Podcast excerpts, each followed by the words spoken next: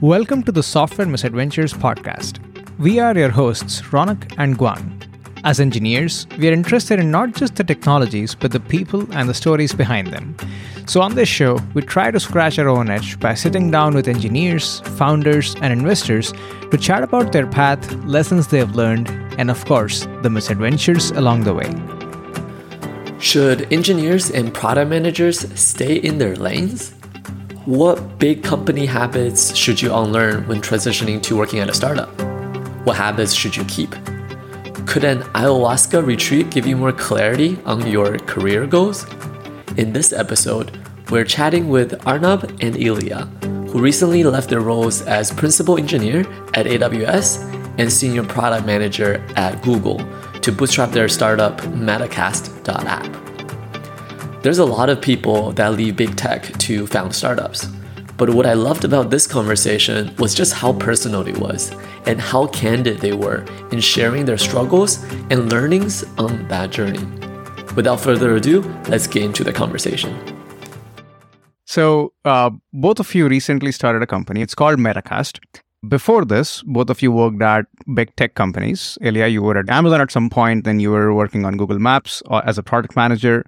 Arnab, you have been a principal engineer at AWS as well. So, can you tell us more about how the two of you met and how did you think about starting Metacast? So, Ilya and I worked together at AWS for like five years from 2015 to 2020. I was an SDE2 when he started, and I think the day he started, his manager told him to come meet me because we'll be working together on something. And we didn't know that like we'll keep working together for like, I don't know, eight, ten years after. But yeah, we, we had like really good uh, chemistry kind of immediately. I love that he was in a product manager role. I, I love being hands on, but I love that he loves being hands on too, right? Like there are some product managers who are really good at their job, but wouldn't get into like the hands on parts or try not to understand the technology behind it and all that. And Ilya would like immediately come in and you don't have to tell him, you just point him at this is the data warehouse, go figure it out. And after like a week, he'll come up with all this analysis and like, this is what we should be going for next, right? And so I, I really love that aspect. And over time, like we worked together, we built like, we can talk more later on, but almost like a startup inside AWS. Hmm. If you're curious, we can talk about that journey and love that process. So when I left my job and I was like kind of wandering around, hiking, figuring out what to do, this seemed like, okay, maybe a chapter two of this could be quite exciting. So that's what we went for. Mm-hmm. Yeah, so I'll have to reciprocate now and uh, praise praise Arnab, right? oh, we can mute his audio. That's fine. Just go free, Ilya. yeah, but no. Uh, when I joined AWS, my manager gave me a list of people to talk to, and uh, it was maybe a list of five or six people. And Arnab's name was one of them, and he's like, "Yeah, meet with this guy like as soon as possible. He's uh, he's going to be your partner uh, for many things that you'll be working on." And uh, I think the thing that I specifically joined to work on was uh, an analytics platform. And uh, yeah, so Arnab was already working on the plumbing for that, kind of data warehouse, data pipelines, and all that stuff. So yeah, I think we met maybe the first day, maybe the second day, but it was definitely the first week. So that was really cool. But um, I think what he said about me, like, you know, going into technical stuff, I can say exactly the same thing about him. Like, he really likes going into technical stuff, right? Yeah. but, uh, I'm glad I do it as an engineer. Uh, but, but, but, but here's, but here's the thing. Um, recently, uh, I was watching him for three days as he was giving the crash course to me and our new hire on uh, Flutter. Like I would just copy stuff from Stack Overflow, paste it, see if it works. If it doesn't, like make some tweaks, make it make it work. He he doesn't do that. He like he wants to understand how things really work. So he would click through, uh, you know, all those methods, see how they defined all that. Um, like we don't have and, code and use that, GitHub Copilot. Also. And use GitHub Copilot, but he doesn't just copy paste from there, right? He um, he really understands what he's doing. So that's kind of a defining feature of Arnab that's what I really like working with him. Uh, because of that, he would always be, um, he doesn't just guess, he knows. And, and that's what distinguishes an, then, uh, you know, an amateur from professional. And, uh, I always enjoyed, uh, that. And I also see kind of Arnab grow through the ranks from SD2 to principal, well, a lot before you became a principal engineer, but uh, I definitely saw the trajectory. Um, but the other thing is that he is always deep into the product. And this is, this is where, um, I think we have this nice Venn diagram where I'm on the product side, he's on the engineering side, but there is this thing in the middle where we can keep arguing about for a long time and coming to a solution that really is great both for customers and also from technology perspective. So yeah, uh, I really appreciate you, Arnab. what I say on the record. you no, you say it enough uh, privately too. So thank you, yeah, for saying it yeah. publicly now. But I also want to want to add this thing where I found a screenshot in my Apple Photos. I think it was 2017 or 18. Uh, uh, it was a screenshot from this app called Chime, which is the thing that Amazon used to use internally the, the for chat. chat messenger you would ever use. yes, built by some of the greatest people uh, on the planet. But yeah, the product wasn't good. And the message says that I think we will do something together at some point. Maybe like in five years or I, I forgot what the time frame was, but it was a time frame when you would, you would turn 45. That was the time frame. You know, we calculated that.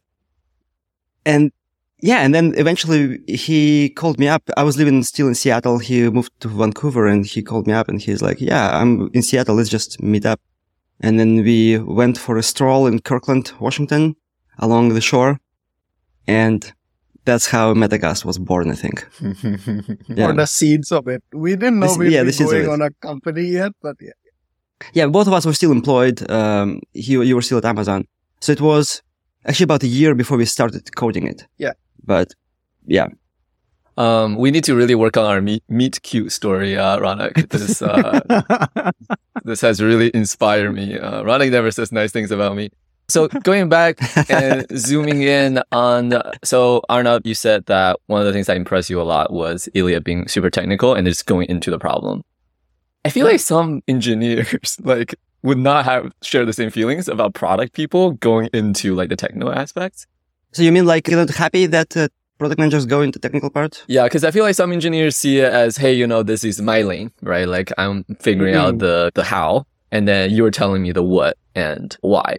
So why don't we, you know, stick to our, you know, I feel like I've gotten that talk before. Um, I was wondering mm-hmm. if, I, I, mean, is that something yeah. that you guys have faced before? I feel like this partially has to do with my personality. If you look at, I would say most companies, they want people to stay in their lanes. Right. So engineering stays in their lane, uh, marketing stays in their lane, PM stays in their lane, and then uh, you have some kind of interfaces uh, so that these people can interact between the lanes, right? Project managers and things and things just tend to break because uh, there are always some things that fall through the cracks between the lanes yeah. that nobody picks up. And my personality has always been that I don't let things slide through the cracks. So I'm naturally just being all over the place. Whichever role I was in, I was always all over the place like inserting myself into somebody else's turf. Some people would get pissed about that. And, uh, that's just part of the game. What I really liked about Amazon though is that because of this ownership mentality, uh, across the board at Amazon, people are fine with that because they know you're not doing this out of you know, ego or spite or something, right? They know you actually want to do things better. And then if you cross over into other function and you actually point out something that helps them, or even helps you better understand what they're doing so that helps you do your job better. I think people were generally fine with that. If, if I would start to come into Ar- to Arnab's desk and telling him that he names his variable, variables wrong, uh, or like if you come to designer and tells them that they use, need to use a different color, that's not okay. But like understanding how things work and maybe making some suggestions as in like, do we really have to do this now? Uh, can this wait until after? Uh, and then we can cut the scope a bit and ship the thing faster, for example. That would be one of the uh, contributions I, I, would make. And I think generally engineers I worked with were fine with that, but Arnab could correct me if I'm wrong. I'll add on to this. I think it really comes down to personality types, right? Like I've worked with product managers who did not want to get inside, like trying to understand what's going on behind the scenes, uh, wanted to operate in the product space, and they were great product managers right? There, there's like not one shape only for a product manager or an engineer. My personality type, and maybe this is why Ilya and I gel so much together, is I like to be not just in the technology side. Like I don't want to take requirements from somebody, build it and give it back to them. I actually want to be part of figuring out what to build, right? And similarly, I want the product manager to also come in and overlap into my role. And they don't have to build it, but they need to understand why we are building it the way we are building it, right? Because both of those things influence the product. And ultimately, that's what you need is a good product for the end customer. And it's not just the product is not just the UX side, right? It's also like I mean, a big part of UX is performance and availability and all that. And you need to have all of those things be integrated as part of a great UX. It's not to say that Ilya and I don't have friction, right? So there are times when I feel like just trust me on this, right? It'll save us so much time if we don't talk about it for the next three hours, right? And certainly there are probably times when he feels like, okay, just trust my instinct on this and let's go with that, right? But I feel like by talking, well, we don't spend three hours anymore because we're in a startup. We don't have three hours to spend on this, but maybe we spend 45 minutes talking like about a critical decision, right? And at the end of it, we come out on the same page where he understands why I was going for something and I understand why he's going for. And I think that's huge for a cohesive team, whether you're in a big company or a small company. Yeah, and I would, I would add a couple of things here. So first, I think I've always had a hard time with senior people who swim in their lane. Like if you have a principal engineer who swims in their lane and they only care about engineering, I wouldn't be able to work with this person. Like I want people to, to really cross over, be, be specialists in their field, but then cross over to, to others as well. Um, and I experienced a different culture at Google where engineering tended to defer a lot to product managers. So they would just not do the thing until you get them, you know, the specs they need or some green lighting. And that often annoyed me because I'm like, oh, you could have just either decided this yourself and maybe just showed to me like the final thing before starting to do it or like come up with options. Like I, am busy. I just don't, I don't have time to actually like answer every single small thing about the product. And some things you can just take the risk and do it. Uh, so it was a very different culture from, from Amazon, uh, where people were swimming in their lanes, which I was very surprised about because I always expected Google to be more, I don't know, ownership driven, free for all. yeah. yeah. I, I did feel like at Amazon, especially senior people, they didn't care about what role they were on, mm-hmm. Right? Especially at like principal level, whether it's an engineer or manager, product manager, or a software development manager, they were not confined to their roles anymore. Everybody was just focused on like the product and the customer experience. And I, I, li- I really like that part of it. Yeah. Uh, so you guys have written a post about this, uh, comparing uh, the company culture at Google and Amazon. Sorry, Ilya, uh, which went viral, and uh, so we actually really want to get into that a little bit later. But before, um, I'm curious.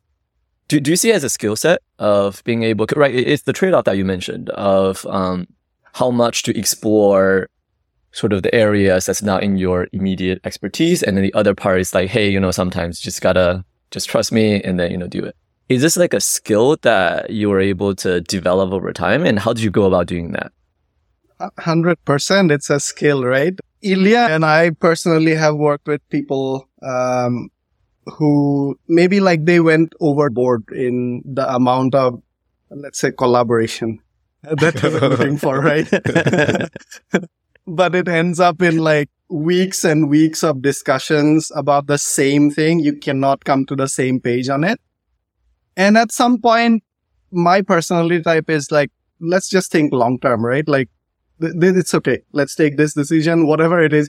There are almost no decisions in tech that you cannot reverse. And this is a principle in Amazon. I'm sure other places have called it too one way door, two way door kind of thing, right? Like you kind of evaluate a decision on is this a door you can walk back through it, right?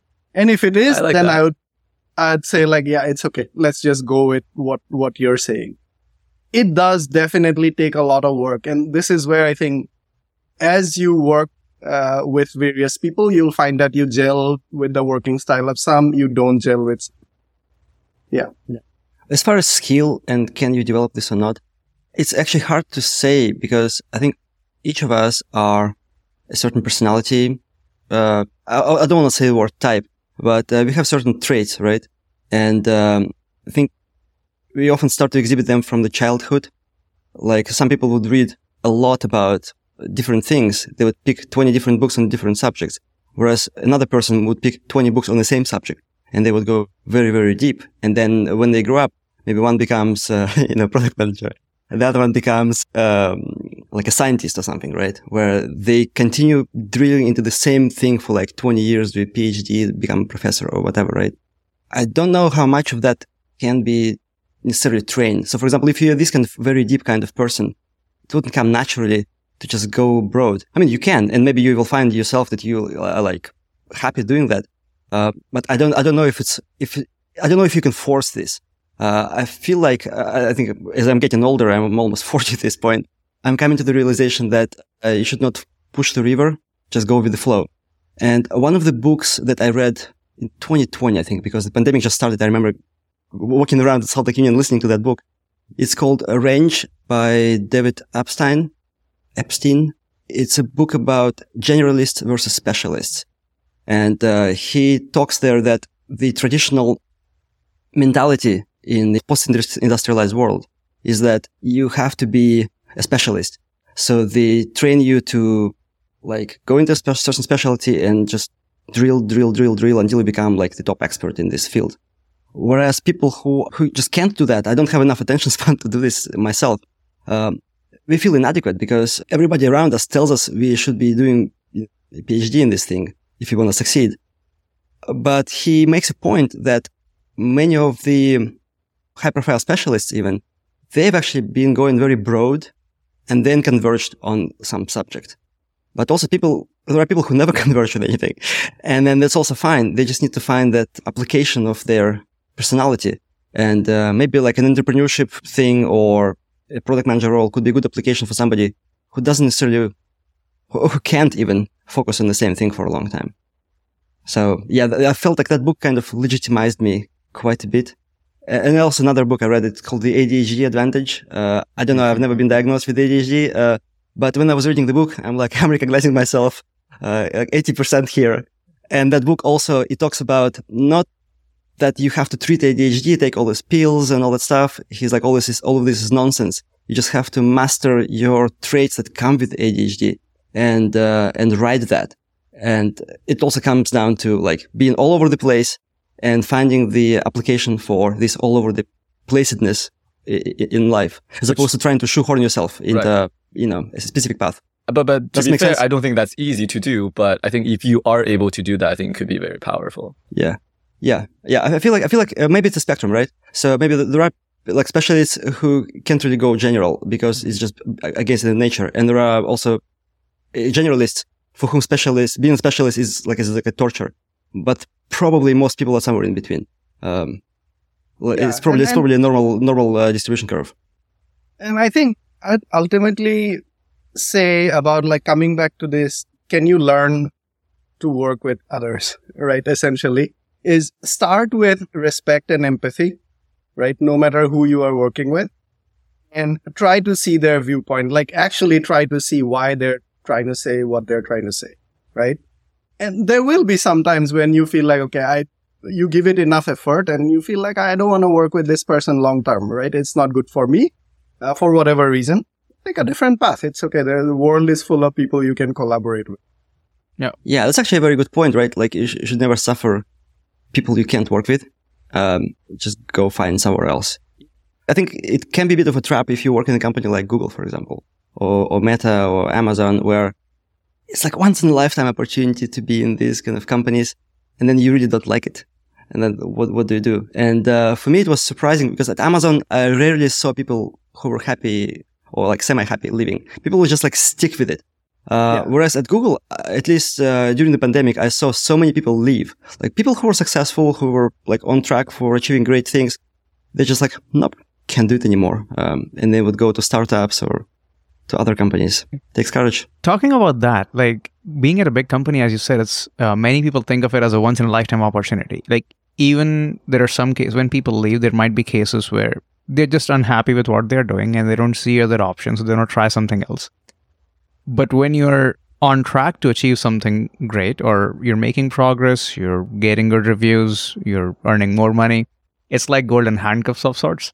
So both of you have been at big companies, but then you decided to do Metacast. And it takes courage. You're leaving a lot of money on the table. You're increasing unpredictability and losing predictability, which uh, not everyone can go through. So, what did that decision making process look like for the, for the two of you when you decided to say, you know what, we're going to leave our cushy big tech jobs? Not that you guys don't work hard, but then go on this adventure uh, and start Metacast. So, like, how did you make that decision? Ilya, you you go first. Yeah, you were first. Uh, you were first to quit. So let's. okay, so I, I started in Amazon and like I had a few jobs before and I left Amazon, did some startups and all that. So I always had like an entrepreneurial like itch in me that I want to work for myself and things. And thankfully for most of my time at Amazon, I was on very small teams, very, very independent teams. Um, see, Amazon is a huge company, right? There's probably like 10,000 teams, if not more. And I can't homogenize the experience, generalize it by saying it's always like that. But the teams that I were on, especially the team that Ilya and I kind of grew from two people to about, I don't know, about 60 people today, I think. Um, by the time I had left, very independent team, right? And as I grew from like SDE one to two to three and then principal engineer, luckily I always had projects like that where I could take part in the product building and the customer experience right? And influence it. And I love that. At the same time as being hands on. At some point after getting to the principal level, I was still getting to do all of those, the things that I said first, like collaborate and influence even more than before. But the hands-on part like just went away from me. I was not able to make time for it. And I actually consider it as one of my failures is going for that promotion and getting it and maybe we'll talk about it later on. You had a question about like most impactful failure, and I, that I, am I'm, I'm not lying. That is I consider as my most Wait, no, no, no, impactful t- failure. T- yeah, tell t- us more about that. Yeah. I mean, so this may sound like fake or too privileged to some folks. Like, I was a principal engineer at a big tech company in a space like AWS and with the kind of influence to shape the customer experience for all, like basically AWS customers, right? Which is a huge, that's amazing. But I think not being able to be hands on and do the things that I love doing, that basically took the passion out of the job for me slow. And at some point I figured out that I don't think there is a path for me here, even if I like switch to a different team. And not to say again, Amazon is a huge company. So I'm sure there are places where I could have fit in as a principal engineer and be like that. But uh, I just didn't have enough of the passion left. And at the same time, I think building things, th- that's what excites me, right? Um, financially, you asked about that. I'm very conservative. Uh, Ilya is like an insane risk taker in that space. So I actually deliberated for like three, four months to financial advisors to figure out like, hey, if I didn't work or didn't earn anything for the next two, three years for our family, uh, my wife is a software development manager and was an engineer at Microsoft. Now she is at a smaller company as a manager what's our like ultimate financial outlook, right? Like how, how does it change? Uh, if I keep working on this Amazon job for, let's say another 10 years, 15 years versus I take two, three years and uh, take a break. And if nothing comes out of it, then I try to get back into maybe a smaller company, maybe less money. I, I build some scenarios like that. And surprisingly, uh, surprisingly, the difference came down to like less than 10% net income for the two of us by the time we are like 75 or 80. And that kind of told me that, okay, there's like just no way I should not take a risk right now. And I decided to take, um, Ilya can tell you his more insane kind of like calculation or lack of calculation, I think himself. This is like two way doors again, right? Like you, you can always come back. Exactly. Yeah. Exactly. Yes, and that's that's an interesting actually analogy here, because as I'm reflecting on my career, I spent eight years at a big company called DHL Express, logistics company. It's more a traditional business, it used to be very entrepreneurial in the 70s and 60s when it started, but then it became just like any other big traditional company. And I always had this thing like, I'm, I'm lucky because they let me travel a lot because I moved countries and all that. But then I remember applying to, to Google in 2010, I think, in Singapore, Google and Microsoft and some other companies that were in, in the area. No one even responded to me. And, I, and I'm like, I'm not good enough, uh, right? So, so there was this thing like, like I have to get in there. And I remember riding with the, with a colleague on, on the metro train and I told him, like, if Google gave me any job right now, like, I would just take it. Kind of reflecting on that Sheryl Sandberg's quote about riding a rocket ship. You don't ask what seat you ride on. But then I did my MBA. I, I got to Amazon. I'm like, okay, finally, I got, I made it, right? So I made it. I'm at Amazon, one of the big tech companies. But then I'm like, but what if I just got lucky, lucky right? So, yeah. so, so there, was more validation. This, yes. Yeah. So always this kind of, yeah, inadequacy because there is not enough validation. And I really wanted to work at Google. Google for me was like the, it got epitomized kind of success in corporate world. But I did want to finish the, the project that Arnab and I started with other folks uh, at Amazon. So I didn't interview, but when we were launched and I felt like we were done, our team grew a lot. I also started to feel like I just don't like doing what I'm doing. And very similar to Arnab, I, I worked my ass off to get promoted to principal product manager only to be disappointed uh, when when I got the promo. I mean, the money was good. Uh, I, I can't uh, deny that. I mean, there was a significant bump in, in income and also the status. Uh, it felt good. But I remember sitting in a room with, um, we had like an offsite in Seattle with a bunch of high level people. I think it was all like L7 plus. I was, uh, the L7 that got to L7 in like last two months. Everybody else was in these roles for much longer and I just couldn't keep my eyes open. I was just, I was literally falling asleep. it was like, like the only other setting I experienced this before was in lectures, like some very, very boring lectures oh, about wow. probability or something that I just couldn't pay attention.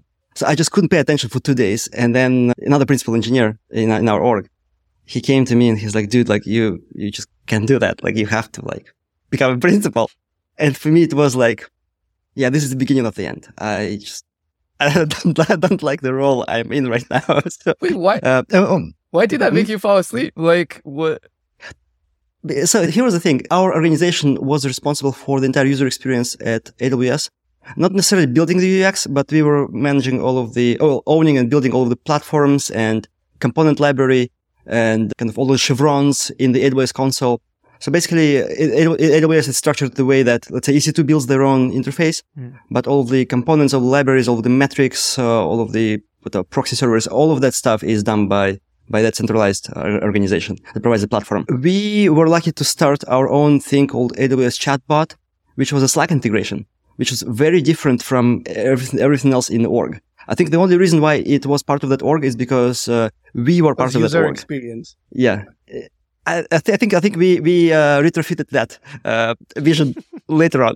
I think the reason was because we were part of this org because it was more of a DevOps product than like user experience product. So I was working on this small little thing on the fringe of the org, and then I was brought into the bigger org, and I didn't like it. I'm like, I just don't care about all of these metrics that teams populate. I don't care about all these you know proxy servers. I don't care about component library. I just want to do my thing and go very deep in it that's why I think I could have changed this if I moved to another org at Amazon. Uh, that the entire org would be working on something kind of more cohesive and like not being on the fringe. Um, but yeah, then I decided to just, I'll, I'll go to Google and, but then what I realized at Google is that it's the same thing. It's not different from Amazon. Actually, I didn't enjoy much working at Google, to be honest. Like, I realized it's, like, I was disappointed. Uh, maybe part of that was because it was during the pandemic and we were all remote and Google is not a remote culture. And um, I saw some of those things that I didn't like. And the post that went viral talks about uh, those things. Google is too cavalier, I think, uh, about shipping things before they're ready. And yeah, so eventually I'm like, there is no point moving to another company because another company will be exactly the same. So I had this crisis. I'm like, Google is the pinnacle of the corporate world. It's not working out. And what do I do? And then Arnab reached out and then we started talking about this. But then I was, I had so much fear about leaving the job and not having the income you know, same Nicholas Taleb says, uh, monthly paycheck is the most addictive drug. I think that's what he says. Uh, um, yeah. So I definitely experienced that, the golden handcuffs, right? With two kids and all that. But yeah, but then eventually I went on a spiritual journey and uh, I came back from retreat and I'm like, screw it, I just can't do it anymore. And then it became a matter of planning. Mm. And then I did another spiritual retreat. And after that, it was like, I was done. Uh, I, I realized I have to do what I have to do. Um, I think it's very important to realize whatever shape or size of company you are is like, what do you like doing? How much of that you're getting to do? And especially at big tech, I think we're always chasing like the next promotion and all that. I thought I did enough homework before going for that principal engineer promotion.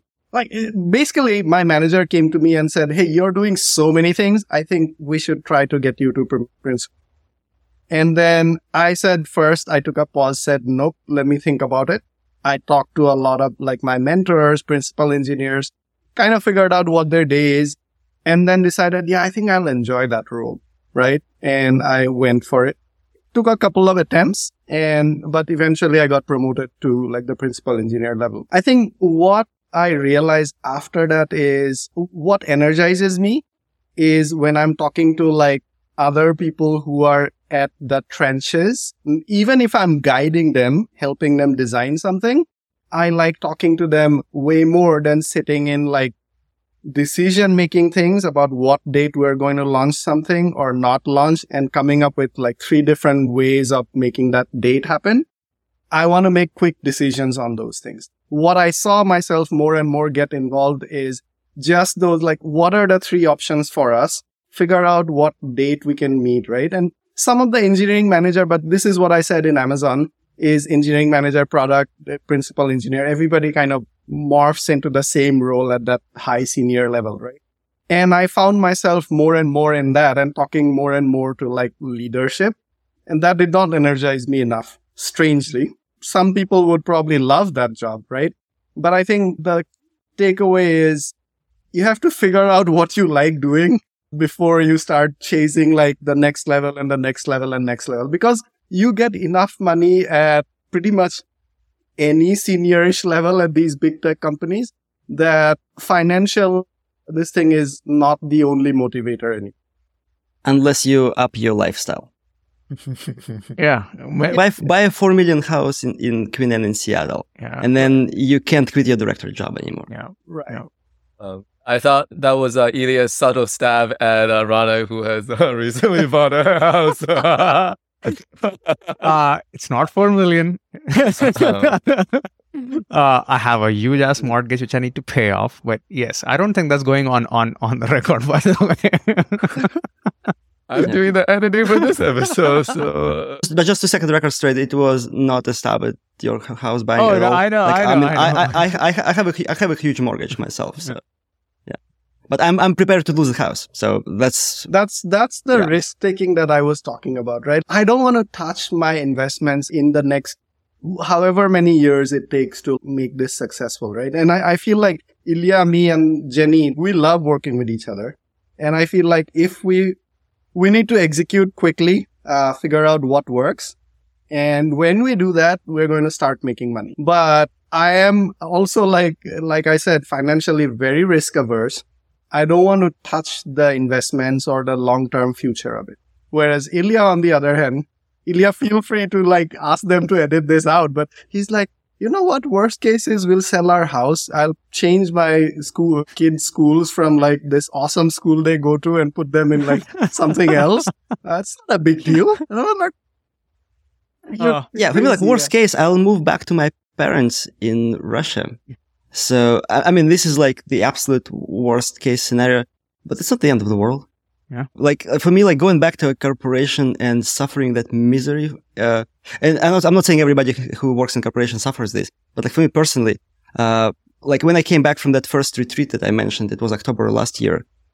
The first meeting I was in, I saw those, whatever, eight faces in squares in Google Meet. I turned off my video and I cried. Uh, it was, it was so much emotion was coming out uh, like I literally, I just couldn't stop sobbing because I'm like, this is not my life. Like, but this kind of is kind of my life. uh, so something is not connecting here. Something is definitely wrong. It was a very, very rough uh, integration when I came back. Mm. And that's, it was at that point when I'm like, house, schools, all that, it just doesn't matter to me uh, as much as my own sanity and happiness. Getting that clarity is not very common. Actually, can you can you touch on that spiritual retreat? Is uh, if you don't want to share, that's completely okay. But is it if you wouldn't mind, can you share what that was? Yeah. So if you're really interested, you can um, look up the Netflix show called Unwell. And on one of the episodes, there is this person called Sasha Cobra. And, uh, or you can just search Sasha Cobra on YouTube. Uh, I think the video is called How to Be a Human. It's like a three or three to five minute video about her retreats. She doesn't do them anymore though. I was at the very last one that she did. And it's just a lot of energy work. It's based on kind of tantra. Uh, but there is also very deep discussions and all that. For 10 days, you're with a group of, I think about 50 people or so, and you do a lot of, uh, practices geared towards getting the emotion out of your body. So, uh, some very interesting experiences, like you would lie down with a group of people, right? In that, uh, it's called a shala. It's like a, Hmm. it's, it's like, it's like a yoga place Yeah, in, in. Mexico. Uh, and, and then, uh, you all breathe with a certain pattern. Uh, and then at some point, people start crying, they start shaking, they start laughing, and then it causes a chain reaction. And you have like 50 people uh, making all sorts of different sounds, uh, like shouting, and it's, it, it all looks like a mental house, but you come out of it relaxed, relaxed and happy and like full of life. And, uh, for me, it was the first experience like this in my life. And I'm like, Oh my God. Like you really can't feel like this on a day to day basis. Um, I want, I want my entire life to feel like, like this, like feel like bliss, right? And, uh, yeah, it, it, it is almost orthogonal to, uh, to that meeting that I had the first day after I arrived. Uh, thanks for sharing that. Ilya, tell us. Ilya, tell us about the Peru, the ayahuasca retreat also. I was gonna ask, was Oh. there ayahuasca involved? so, so, yeah, so that was the first one. The Sasha Cobra retreat, uh, effects, they wore off after maybe a couple of months. Uh, because you have to keep practicing this in order to maintain that state. And, uh, you know, as I slid back into kids and work and all that, um, I started to feel these kind of panic attacks again, uh, which I had about leaving my job. And then I met a lot of people who did ayahuasca in that retreat. So one of them recommended me a place. I went to Peru in February. The place is like booked like a year in advance. And there was one place, uh, out of wait lists, like a month, uh, uh, like it was in January and uh, that place was available in February. I'm like, just screw it. I'll just go there. And I didn't know what to expect. I just booked it and just went there. And, uh, that basically shook my whole life. It turned everything upside down. And I came back, um, sort of fearless. And that's when I think the first week I talked to my manager. I I first wanted to take like an extended break to figure things out, but they actually denied it. And when they said, no, you can't, I'm like, okay. so That's I'll just, true. I'll just, sti- I'll just stick around a little longer. Um, I mean, I didn't tell this, I but mean, it was to, my to be fair to them, Yeah. to be fair to them, I think they had just lost the only other product manager in that space, and Mm. they needed somebody for technical Yeah. reasons. Yeah. Yeah. Right. That, that, that- that's true, but it was also like very, I guess, uh, not like how you would see other people are treated. So for whatever reason, right, um, I decided, okay, so I'm just gonna leave, but I gave myself a few more months, uh, and then I finally left. So I, I went to ayahuasca in February and I left in, uh, end of May. Um, well, yeah, uh, I, I don't necessarily want to go into the details of what happens at ayahuasca because it's a very sacred experience, but like, also it's something that you cannot explain in words. It's something that like only when you do it, you will understand why people can't explain it because it's just something Hmm. out of different I think realm. Lex has a episode uh, where he interviews somebody about ayahuasca, right? Would Mm. you Oh, recommend yes. that one? So that, that- so there's an episode with Paul Rosolie. Um, I forgot the number of the episode. Uh, it's a, it's a great episode. The whole episode is really great, but he also has a part on ayahuasca where he tells a story where he got lost in outer space. He was like flying there with planets. He was very cold and, uh, he felt like that was it. Uh, that is what the reality and life really is. So he almost like got torn out of the matrix Hmm. and put in there in that outer space. And then he said, I came back and I saw my hands and I started crying. So, because like I realized actually that was all not real. That, that is what is real. I had something similar there. So it's like you get, but much darker than what he had. So you just get lost in this. You feel like you break the barrier of the matrix and you cannot tell anymore what is reality, what is not. But when you come back, um, just things start to change. It's, it's, it's, it's incredible. Mm. And just to, I- for the record, ayahuasca is illegal in the US, Yeah. uh, and most of the world, uh, except for Peru and a few other places in South America. Where it's like traditionally they've been using it for a long. Yeah, for thousands of years. Yeah. Yeah, and I think it's guided to be taken under like uh, some observation and practice practice with someone who actually understands the effects of it and how to monitor it. Well, yeah, the, the way it works in the traditional, uh, tr- so I was doing this with the Shipibo shaman. Uh, so there was a group of eight and the shaman actually sings the song, uh, for many hours. And then the song guides the experience. And also there are multiple people there, uh, locals who make sure that you don't run into the jungle in the middle of the night because once, once you step out of that protected place into the jungle, well, you are done because jungle will just consume you. wow. Um, uh, yeah. this is the so- Amazon like rainforest you're talking about, like deep inside it. It's away deep inside from Amazon any rainforest, yes. civilization. Yeah. Like there's no But. I, there. I don't remember vividly that you came back from that one in February and you immediately, I think you said, okay, I, I need like two, three days to like reacclimatize to life, right? But after that, immediately when we had the next chat, you said, okay, I think I'm like leaving. Uh, and I, I just need to figure out wh- how and when. Yeah, my mental state was, come what may, I, with the path I'm on cannot continue. It's not my path. And, uh, that was this moment of clarity, um, that kind of, I, I don't know if I, if I would summon enough courage to quit my job if I didn't do that. One of my question was uh, how to get a co-founder. I didn't expect the answer was to uh, send them on a plane to Peru and do a uh, ayahuasca experience. Um, okay, so on the flip side of that, Arnab, has he convinced you to do it too? Um, this is going to be a tricky thing to answer because he has, right? Based on what he's saying, he's almost convinced me right now. So Yeah, yeah. And like, I do want to go at some point, but here's what I'll say. The kind of euphoric meditative high, right? I'm not talking about the recreational high, the meditative high that he's talking about where you get clarity. Maybe not to that same extent, but I get through some different avenues, right? Uh, one of them is when I'm out in the middle of nowhere hiking and there's like no connection to cities or cell networks and anything else, I get a lot of clarity. The other thing is I do play a lot of sports and through that, there's some sort of meditative experience for me where I just get lost in the moment, right? Like there's nothing else in the world. Just focus on this green fuzzy ball right now, return it, right? Yeah. And after that, I get this kind of like amazing, relaxed uh, vibe, Mhm. right? No matter what happened in the sport, I'm, I'm, I'm not very good at it, but I love playing it. And I come out of with this kind of like space for the next half an hour. I can, I get a moment of like clarity. So sometimes after playing tennis for like two, three hours, I'd take like half an hour to come back to my house, even though it's like seven minutes. I, I know exactly Just what you mean. about things. Yeah. Yeah. Um, no, at some point I should do it. Um, but I also tried very early on when I was like early twenties. I tried some sort of like breathing.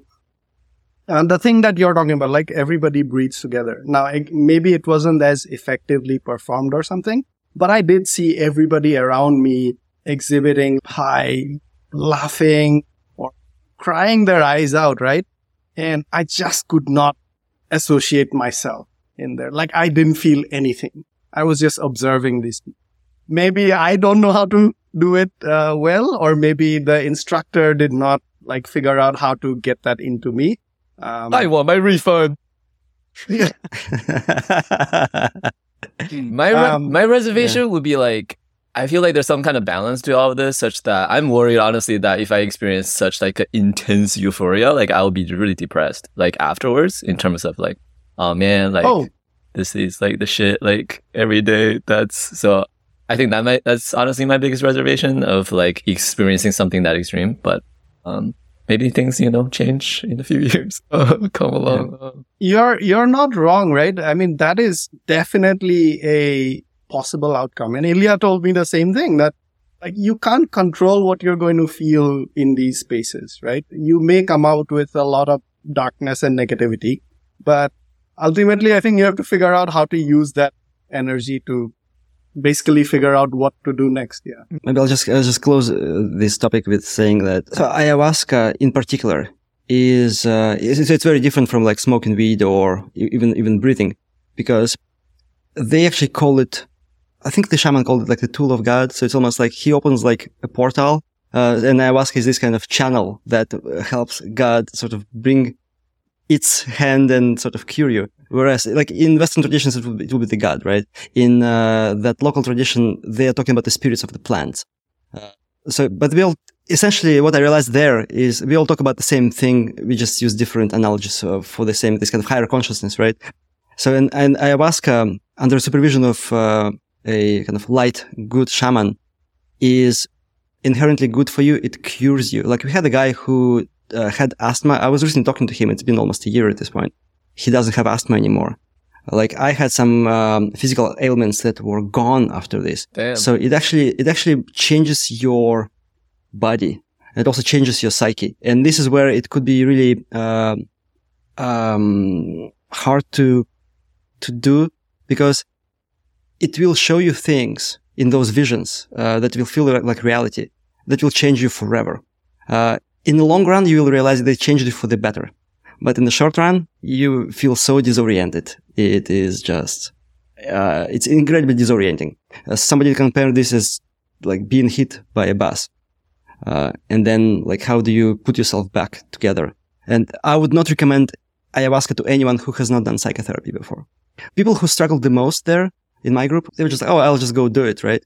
YOLO swag. And then they're not ready to see the visions of their childhood trauma. They're not ready to live through that experience over and over and over every single night, right? You get transported into the age maybe where you were one or three years old and uh, you had some experience with your parents and you get to relive that there and it feels real. It feels very intense. So if you've done psychotherapy before, you would have gone through some of that already. It, it's just the level of, of intensity is different. But if you've not done anything like that before and you're faced with this, basically you're faced with your worst dark sides there. That's not gonna go well for you. Well, in the long run, you'll be fine. But in the moment, it is extremely painful. Uh, so that's why I'm like, if you want to do ayahuasca, do at least a year of psychotherapy, then go there. you didn't tell me this before though. That, that makes a uh, lot of sense. Arnab is like, wait a minute. wait a minute. Yeah. yeah, he didn't tell me this before. No, no, I, have been, I've been, in, no, I've been in therapy since age 30, so I'm almost, almost 40 now. So it's been for 10 years. It's, it's another thing about, uh, you know, achievements, right? I moved to the US. I was like, I'll go to this Ivy League MBA program that will make me feel good. It will change my life because I'm done with this DHL thing. And I come in and a few months in, I feel depressed again. I'm like, I expected this different environment will change me. And that's when I realized that it's not about the environment. It's about what you have inside. And that's when uh, I, I hit the bottom.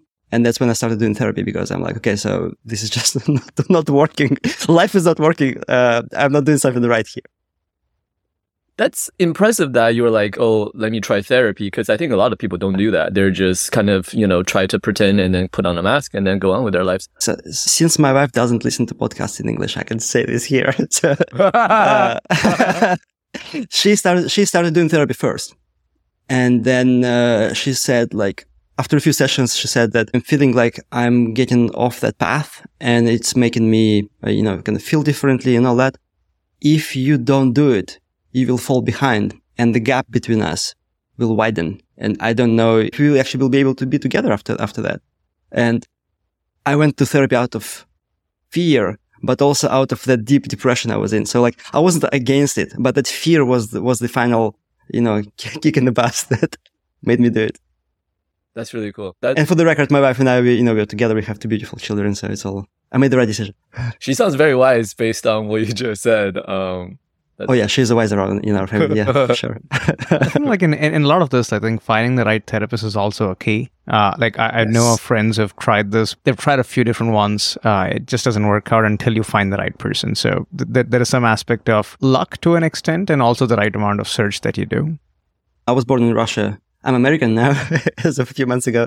So my first language will always be Russian. So I never even considered going to an English speaking therapist here in the US. I found someone in my hometown who a friend of my wife was going to, and that's how we tried it. And also, I never tried working with men. I only worked with women. For some reason, it just feels more natural to me to, share something to a woman than to, to a man. Whereas a friend of mine, he also works with a Russian speaking therapist, uh, also based over in Russia, but he is based here in Florida. But he can't work with a woman. He only works uh, with men. So it's just this trial and error. So I've had three therapists. My third one is I've had her for maybe six or seven years at this point, and I don't intend to change her anytime soon. But the first two, you know, after a while, you just feel like it's not quite working out. And I think the risk there is that you just stop doing this and then you're going to roll, you know, fall back uh, to like old habits. So it's important to actually, it's like a job, right? You line up a new offer before, uh, before quitting the job. Yeah. Yeah. So I, I'll kind of echo what Ilya said and what Ronak you're saying, finding the right therapist, right? Because I've done some where I felt like I'm not getting anything out of. it. But I'll give you one great positive experience is uh, when we moved to Canada. Uh, my daughter, like, we were figuring out can we move or not because she had already started making deep friendships Mhm. and all that, right? And after we moved, she did struggle quite a lot, right? Like fitting in to like school and everything. And we tried a therapist and I think the kind of tools and framework that she gave us, but also to this young child about like how to think about your emotions, right? Like how do you categorize them? Like just, just like you're feeling frustrated. What, what does that mean? Right? And giving these kind of tools and all that, that I would have never known to tell her myself. Yeah. There is a bit of stigma still. I think it's Oh, yeah. kind of gone in today's world, but there is still some stigma there. Like, why are you, why are you going to therapy and all that? But I think it's totally like, it's the right thing. I think You feel especially like- among men. Yeah, Yeah. I mean, the question of why do you need it? You seem normal. You don't need it, and is something Like, wrong? You're strong. You can do it yourself. Yeah, yeah exactly. um, well, guys, honestly, uh, we, we really appreciate you being so candid, and it's not easy to talk about. I mean, we are all, all adults, and people listening to this podcast are adults too, and many people know this is normal and okay, but it's it's still not easy to talk about. I think this needs to be normalized more. Yeah, And uh, so I, I've been podcasting in, uh, in in Russian quite a bit, and I've been talking about these topics, and and I was surprised how many people would write back to me, Yeah. and uh, some some of them had questions because they would be like, "Oh, I was thinking about this for like years, but uh, now you can convince me, right?" Uh, or some people will just be like, "Oh, that's exactly what I want to hear," and it just validates their experiences. Because I feel like stuff that is stigmatized, um, people still have to live with it, and it's like I don't know. We should talk more about that. So, so I want to go back to the founders uh, topic, right? Yes. Uh, uh, so I was I was listening to a podcast yesterday, um, and the guy said a very interesting thing. The, the the interviewer asked him about finding co-founders, and he said that he read a study, which I can't validate. I don't know what study it was. He said the worst uh, performance is when you have one founder. Then the second worst is when you have four founders. then the then the third worst is uh, three founders, and then the best, the best is um, uh, when you have two co-founders. And he said a very interesting thing. He said like the best co-founders are those who have sort of different. Um, I'm trying to translate now because it wasn't what was not in English. Um, but like you have your own kind of weak areas, so like like things that you freak out about.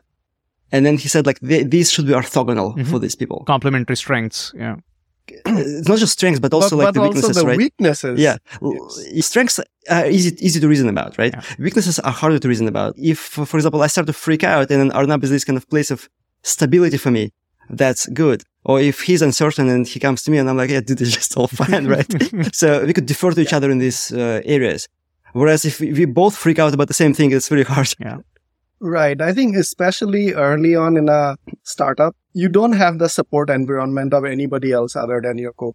Right? Like in a job, there are certain limits to what could go wrong, right? And you're kind of shielded and protected from everything else outside of it. There's like leadership and management. Sometimes that's kind of why you want to break the chains and get out of it because you want to make those mistakes. Uh, but also like in a startup, you don't have that kind of support structure. Yeah. So, like, I, I do think it's really important to find that person where you could lean on. Of course. Yeah. Um, would would a hot take be that? And I think this applies to uh, general relationships with people and also romantic relationships, right? Where I think if you focus on the strength, sure, there's a lot to admire, but it's sort of your weaknesses and having someone to accept and then to be a safe place for you, right? When you do experience those, that I think necessarily like fosters like trust and which then is, I mean, that's the key to building fostering relationships, right? So that, that makes a lot of sense to me. Yeah, the, I think the thing is, whereas it's a like friendship or a romantic relationship or a co-founder, when you meet somebody, uh, you're almost always going to focus on the positives, both of you, right? Or all of you, however many you are. It's hard to be public or open about like your shortcomings. And sometimes it's even, you don't even know what your shortcomings are, right? So it's hard to talk about it. So pretty much the only way to figure that out is to work with somebody for a while or be with somebody for a while. Not commit too early, but also kind of figure out like, okay, I think this works together. Yeah. And have you guys have that Yeah. explicit conversation about, hey, like this is like, these are my pet peeves. This is like, you know, these are the situations I hate the most. Like, have you guys like talked about that? I don't think so.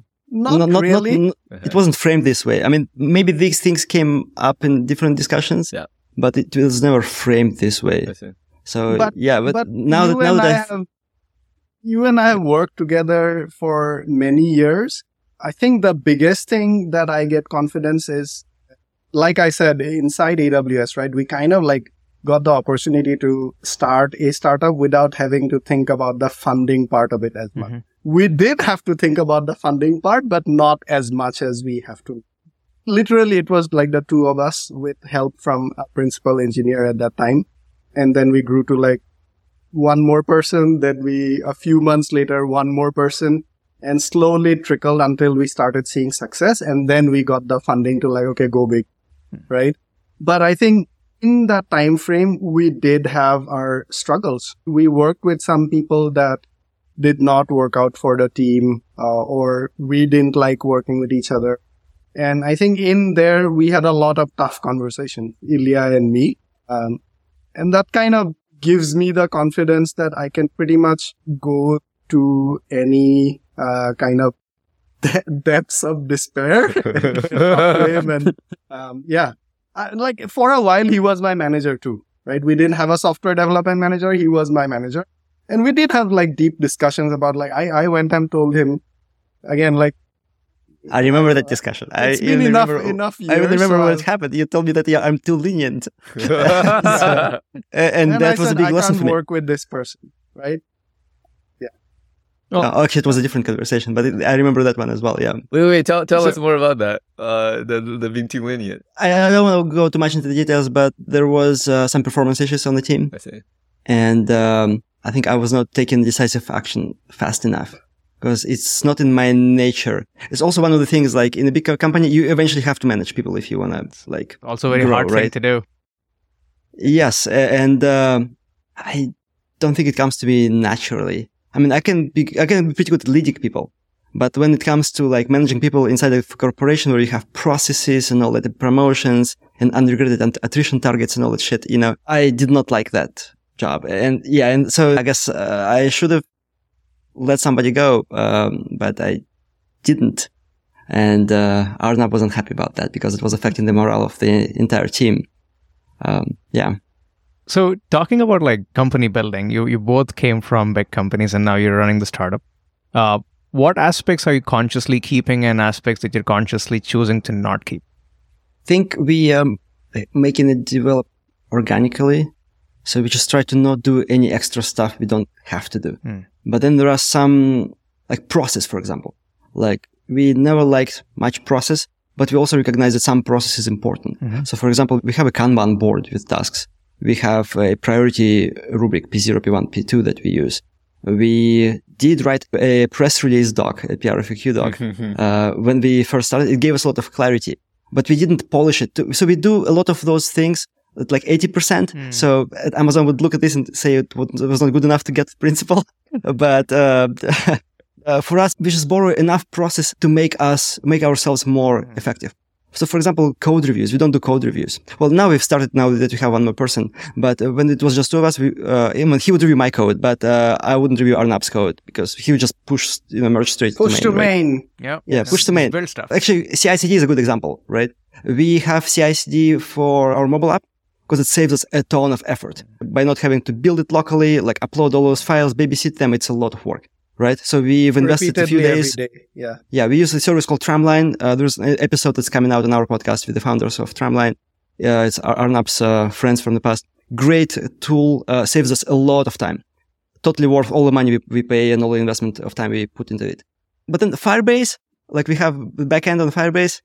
Oh, well, Arnab, tell us how you deploy to Firebase. if you're not Uh, ashamed to do this publicly. no, no, I didn't. I didn't get like talk about what. Firebase, how we deploy Firebase functions. Oh, we just go to our code uh, terminal and say deploy these functions. I think I got the joke. Yes. Jenny joined us last week and she comes from Amazon after like Mhm. years and years. Uh, there is a senior engineer. And I told her like, okay, we don't have integration tests. We don't have like our backend doesn't have CI CD. Yep. You would probably find it surprising because I was, I don't want to say the word zealot, like because I'm never a zealot about anything. But this was one of my main things at Amazon is like, just set this up, have the integration test, and then you don't have to think about Mhm. this ever again going wrong, right? And this time I'm taking a completely different path. Um, but that's okay. That's, that's what like we need to validate the idea Mhm. first before we take the time to do all these things. Yep. Yeah, one thing I Um, think we learned, I have peak productivity at certain hours, like at work. Uh, You have a 9 a.m., well, you have to be there and, you know, smile at 9 a.m., especially as a product manager, you have to talk a lot, right? So it, it can be really rough for somebody who's not a morning person. So after I left my job and started doing this, I started to force myself to starting to work like at seven, at eight, at nine, to be sort of more productive in the morning because every book you pick, they say that you, you, you, you pick productivity time is in the morning. Well, so I started to forgive myself for being unproductive in the morning. In the morning, I can do things like fill, fill the passport forms or whatever, like go print something out. Maybe like until 10, I may not even do anything for work. And then I start doing, start getting to the groove. And then maybe around 1 p.m., 2 p.m. is when I reach my peak productivity. And then I would work until 6 and have dinner, spend time with the children. Then I would start working again at around 9 p.m., 9, 9.30. And that feels good. Uh, so my day is kind of fractured, but I'm always at my peak productivity for deep work. As opposed to being at a big company, they don't care when your peak productivity is. Like everybody has to work at the same time. But it, it was a habit that was hard to undo at first. Yeah. I, I, I'd add on one more thing. Uh, Ronak, you asked like for the company, right? How different? What are the things that Mhm. we're trying? One thing is we want North Star for us is we want to build a calm environment, right? And this is important for Ilya, me, and Jenny, our first like, like engineer. She kind of joined us because of that. She's a big believer in that too.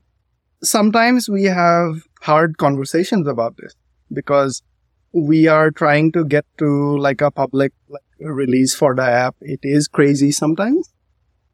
But I think that that is one of the goals is every single meeting that we add and we only have like one or two meetings, I think recurring is like this needs to be a conscious decision. The other thing is, like Ilya said, it is a hard transition, uh, but I'm finding myself that I'm really enjoying this like going in and out of the flow state, right?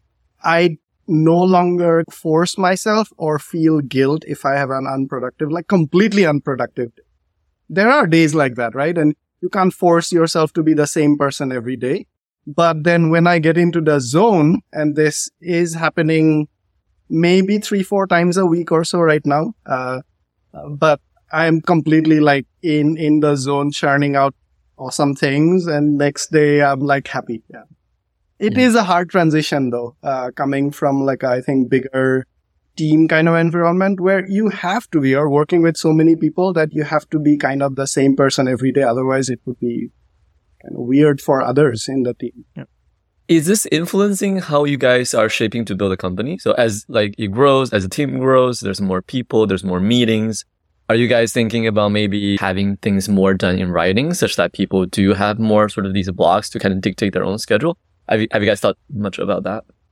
Yeah, um, for sure. I think one of the things we also recently talked about in the newsletter, but just quickly talk about is um, we started using Slack now that we are three people, right? But one of the first things we did there is we named the channel async dev chatter. good one. Good one. right? It's like there's no expectation that anybody is going to reply to anything immediately. Um, at the same time, we did say the first few weeks, both Ilya and Jenny are kind of like coming up to speed. I'm going to be more available here, but our aim is like not be addicted. And actually, this is, I think, one of the things about Slack is the user experience is so good that you get addicted to it. And I feel like it's a bad product because of that. It's a great product, but it's a bad product because it's a collaboration environment that gets you addicted. so we've been observing uh, both of you and the progress Metacast is making from the outside since we last spoke. Um, we've seen you posting pictures about like you listening to the podcast on your app with your, I think, uh, the car screen picture that I think Arnab you posted. Uh, we see you talking to more and more popular guests like Jason Fried, and I think you had this conversation a couple months back. So from from the outside, we see you making a lot of progress, uh, and we're rooting for your success too. I want to know what have been such milestones which have kind of been influencing the trajectory of your uh, of your company uh, over, let's say, the last three to six months so we started the podcast preemptively to like build the audience and, and all that. Uh, we've made a couple of pivots on the podcast already because it has not been kind of picking up steam as much as we expected at this in the initial, you know, in version of it. So thank you, thank you guys for coming on our show when we were still, uh, like in, in the very early days. I really appreciate that. At some point, like specifically for the podcast, when we got, I think when we got Brian. So uh, we were really lucky with our first guest. Actually, similar to you, you guys had Kelsey Hightower. We had Brian McCullough, who is a very prolific podcaster, Techmeme Ride Home, Internet History podcast. And then you name drop. so like with, with every subsequent episode, you name drop, they look, they look at, uh, at the list. Okay. So Jason Fried is in there. Okay. Sounds legit. So then they're more, much more likely to say yes. And then that's how you build that, uh, roster. Um, uh, as far as the, as far as the app goes, we are currently in closed beta we so I was I was in Vancouver, uh, where Arnab is based, for a couple of weeks in in the summer, and we worked our asses off. That's maybe when uh, what Arnab refers to as being intense. uh, we really worked worked our asses off uh, to get the closed beta out. We whitelisted about uh, allow listed, I should say, about 15 people at this point, maybe 20, um, and yeah, we will be adding more and more people, and we hope to launch publicly. November, maybe. Uh, so uh, we, we might have to do an, an intense sprint to, to do that. Out, sure. yeah. Classic product manager and uh, engineer yeah. conversation right here. I love it. Staying on brand. Very nice. yeah, in real time. But the thing is, like, if you don't launch in, in November, it spills into December, then you have the holidays, then it spills into January. You know how it goes, yeah. right? The yeah. big difference from the big companies that money runs out. Yeah. Um, so that's a real challenge. The downside is not limited. It is yeah. unlimited downside. So time is money in, in, our case because we didn't take any funding. We are churning through our own savings uh, while doing this, and so yeah, it's it's it's not fun. And um, and and I think in terms of like big milestones, you you called out like what what you can see from outside, right? Internally, I think when we received that first email from actually, did we have them on our episode? No, we, we never had them on our episodes, but we received an email, a long email, a very emotional email.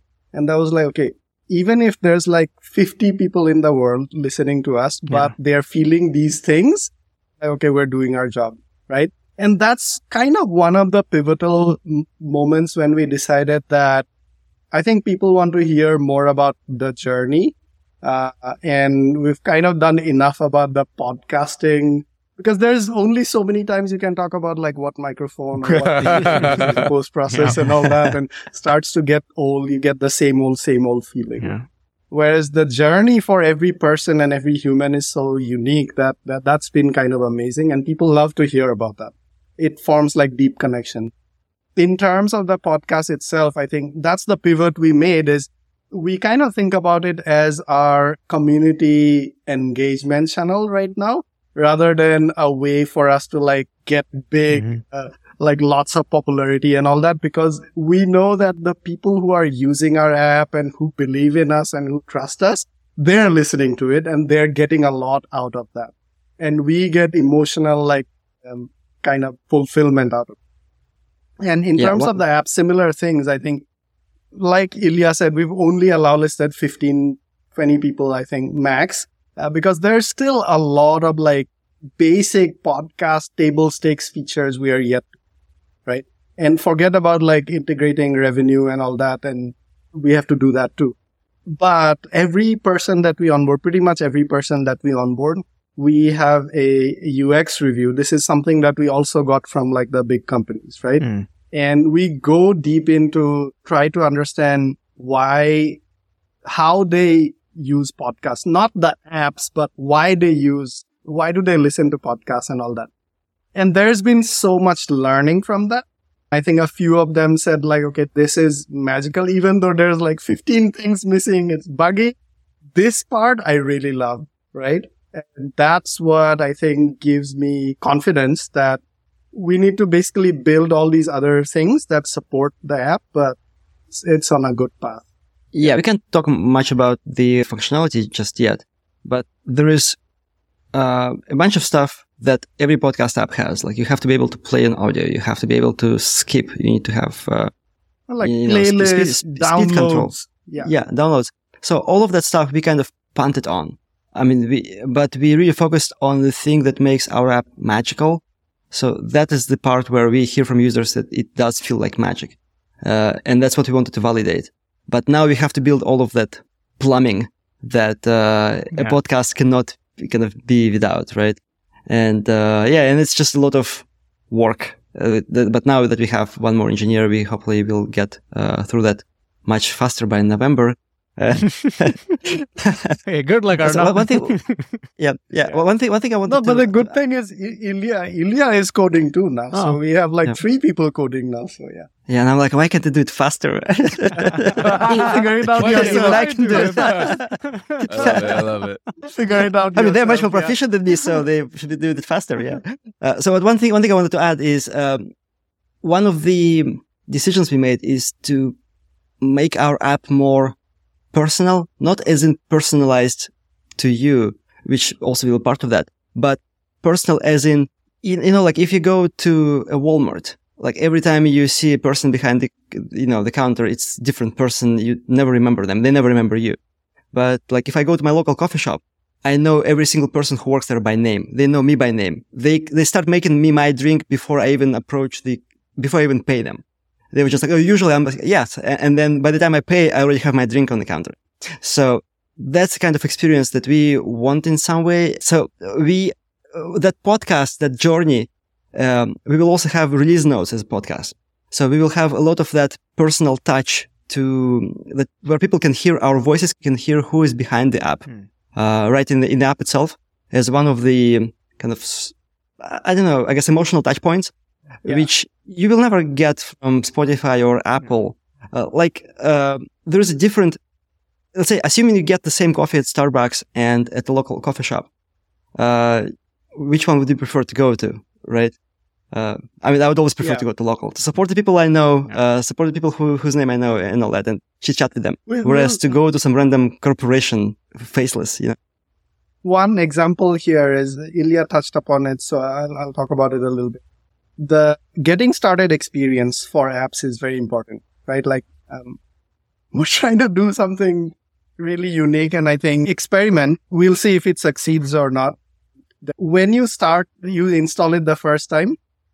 The getting started experience for our app is actually a podcast audio tour that Ilya and I walk you through it in like two, three minutes. That's pretty cool. And we haven't seen it anywhere. We'll see if it succeeds or not, but that's the kind of like emotion. We want people to get to know us immediately and connect with us. Yeah. yeah. Like uh, one, uh, comparison I could also do here is let's say if you take Descript and Squadcast, the tools we are using you know, for podcasting, they have people who, uh, t- you know, those videos, they're hosted by people who are hired to, Mhm. um, to talk about Yeah. the product, which is great. Definitely, there's nothing wrong with that. But then there is um, a podcast hosting service, Transistor.fm, Hmm, uh, yeah. and Justin Jackson, the, fou- the founder of the company, he does all his videos himself. Yeah. And, uh, that just, it just, I don't know, it just makes me feel more connected, Connected. Yep. to, I know what you mean. to the product. Yeah. Yeah, yeah, for sure. Well, we know we're we're we're at time at this point, a little over. So, guys, thanks so much for staying over. This has this was an awesome chat. For um, I mean, I speak for Guang too in this case. And hey, uh, Arnab's dog. uh, so thank you so much. He's for, actually part of our company. oh, that's Uh, awesome. Chief I dog. the- Chief, Chief dog, Dog officer. Officer. Nice. So before before we bring this to a close, is there something else you would like to share with our listeners? I would just say this: like, if you basically give us a chance, go go look at our. We just have the landing page right now, so uh, if you want to be on the beta, tell us about it. Uh, go sign up there, and Metacast.app. You forgot to Yeah. say the URL. and Ilya does an amazing job uh, with the newsletter, and I, I feel like I love reading it myself. We are hearing the same thing from other people too. Uh, see if you like it, give it a try, and that would mean the world to us. Like basically three people uh, trying to do something. Yeah, Amazing. yeah. Yeah. So you can find us at metacast.app and uh, that's where you can put your email and get notified when the app comes out. But if you do want to get on the closed beta, you can just email us at team at metacast.app. Awesome. We'll we'll Yeah. link these in the show notes and make sure people check you out. And we highly encourage people to do so too. And as as I mentioned before, this has been awesome. We love chatting with you when you were hosting us on the podcast, and this this was a blast hosting Awesome. you here too. Yes. And we we do hope this is one of the many conversations we'll have going forward on and off the record. So thank you so much for your time, folks. This was super helpful. Or this was Thank you super guys so awesome. it was amazing. Yeah, thanks for having us. Yeah, it was amazing chat. Yeah, I really enjoyed it. it, it so, uh, Guang, uh, you had what, like eight topics? How many did you cover? That, that's that's why it's very fitting that you know we're gonna slow trip into many conversations. Um, but yeah, yeah, yeah. In I checked off honesty- three. yeah, and we covered two more, I think, that were not on the list. Yeah. that's how, that's how we roll as well. It's, Uh, it's uh, it's meant to be this way. that, that's cool. for Yeah. sure, for sure. Yeah. Awesome, awesome. Thanks, guys. Awesome. Cool. All Thanks, right. guys. All right. Thank you. Thank you. Bye. Hey, thank you so much for listening to the show. You can subscribe wherever you get your podcasts and learn more about us at softwaremisadventures.com. You can also write to us at hello at softwaremisadventures.com. We would love to hear from you. Until next time, take care